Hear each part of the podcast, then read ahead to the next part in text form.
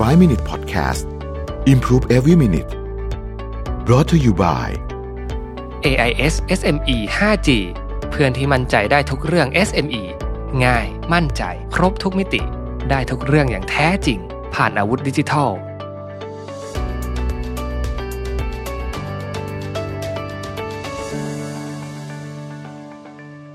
สวัสดีครับ 5 minutes 99 problems นะครับ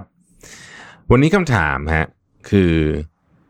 เคยผิดหวังกับตัวเองไหม และรับมือกับความผิดหวังนั้นอย่างไรนะครับ ก็ต้องตอบว่าอ๋อเคยอยู่แล้วนะฮะอันนี้มันแน่นอนนะเรื่องกับความผิดหวังมันก็เป็นเรื่องธรรมดานะฮะก็มีโอ้หลากหลายนะมันเกิดทั้งเป็นเรื่องงานเรื่องส่วนตัวเรื่องอะไรเนี่ยก็มีอยู่ตลอดเพราะว่ามันก็เป็นกระบวนการหนึ่งของชีวิตแหละฮะธรรมดาเป็นเรื่องเป็นเรื่องปกตินะฮะเวลาเราจะอยากจะทำอะไรสักอย่างหนึ่งหรือว่าเราคิดอะไรสักอย่างเนี่ยมันก็จะมีความหวังนะเราก็จะต้องเอ๊ะอยากได้แบบนี้มันต้องเป็นแบบนี้นะอะไรอย่างเงี้ย แล้วมันก็มันก็มีครั้งที่ได้บางบางครั้งได้เกินกับที่ตั้งใจก็มีใช่ไหมแต่ว่ามันก็จะมีครั้งที่ไม่ได้นะฮะหรือว่าแบบโหแบบเรียกว่าไม่ไม่ใกล้เคียงเลยก็มีเนี่ยนะฮะก็มันก็เป็นเรื่องเรื่องเรื่องปกตินะฮะทีนี้แน่นอนถามว่า fail ไหม fail นะฮะเออ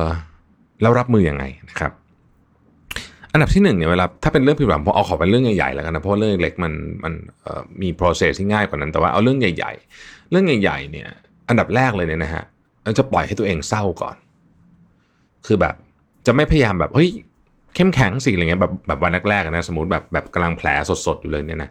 ก็ปล่อยให้ตัวเองเศร้าก่อนนะฮะก็ไปทำอะไรที่เราเศร้าๆเราอยากทำมันนะฮะอยากทำอะไรก็จะไปนัดเพื่อนออกไปเดื่มเบียร์อะไรอย่างนี้นะฮะหรือว่าจะตะลุยซีรีส์พร้อมกับอไอติมหนึ่งหนึ่งเขาเรียกว่าหนึ่งคอร์สนะหนึ่งหนึ่งคอร์สใหญ่อะกับหนึ่งกระปุกอะนะฮะที่แล้วก็อันนี้คือไม่แบ่งใครคือเอาช้อนมาอันหนึงแล้วก็ตักกินคนเดียวเลยนะ อะไรอย่างเงี้ยนะฮะหรือว่าอะไรก็แล้วแต่ขอให้มันไม่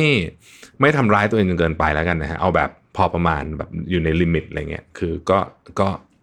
เอาก็ปล่อยให้ตัวเองเศร้าไป มันต้องมี process คือคนเราก็ต้องเศร้าบ้างไม่ใช่โอ้โหมันจะมาเข้มแข็งตลอดเวลา ก็เศร้าไปนะครับ บางคนอาจจะบอกว่าเออ เวลาเศร้าๆก็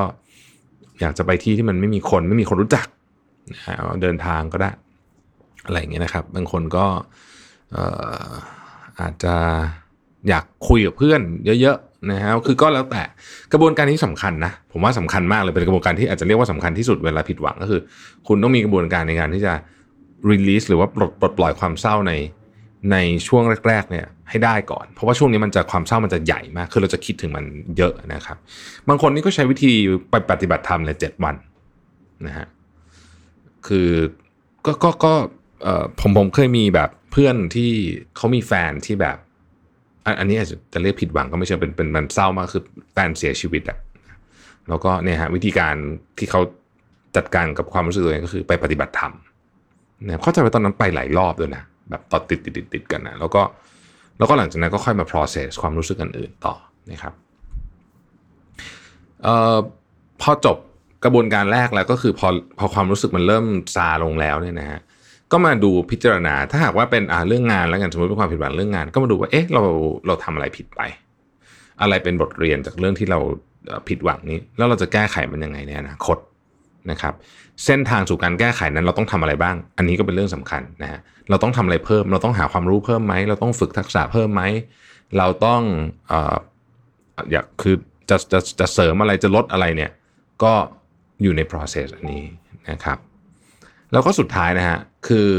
เชื่อไหมว่ากระบวนการที่ช่วยรับมือความผิดหวังให้ดีที่สุดคือการตั้งความหวังครั้งใหม่ อาจจะไม่ได้เป็นเรื่องเดิมนะฮะแต่ว่ามองไปอนาคตอะแล้วก็คิดถึงเรื่องที่เฮ้ยอันนี้มันก็เป็นเรื่องที่แบบ น่าทำในชีวิตอีกอะไรเงี้ยแล้วเราก็จะรู้สึกสดชื่นมีพลังขึ้นมานะครับผมว่านี่ก็เป็น process มีแค่ 3 ขั้นตอนสำหรับผมนะแค่นี้แล้วเราก็ต้องยอมรับนะว่าเดี๋ยวมันก็จะเจอเรื่องผิดหวังอีกเพราะเป็นเรื่องธรรมดาของชีวิตนะครับ ผมคิดว่าอันนี้ก็น่าจะช่วยให้ผ่าน หรือว่ารับมือกับความผิดหวังที่ดีขึ้นนะครับ ขอบคุณที่ติดตาม 5 minutes นะครับ สวัสดีครับ 5 Minute Podcast Improve Every Minute Presented by AIS SME 5G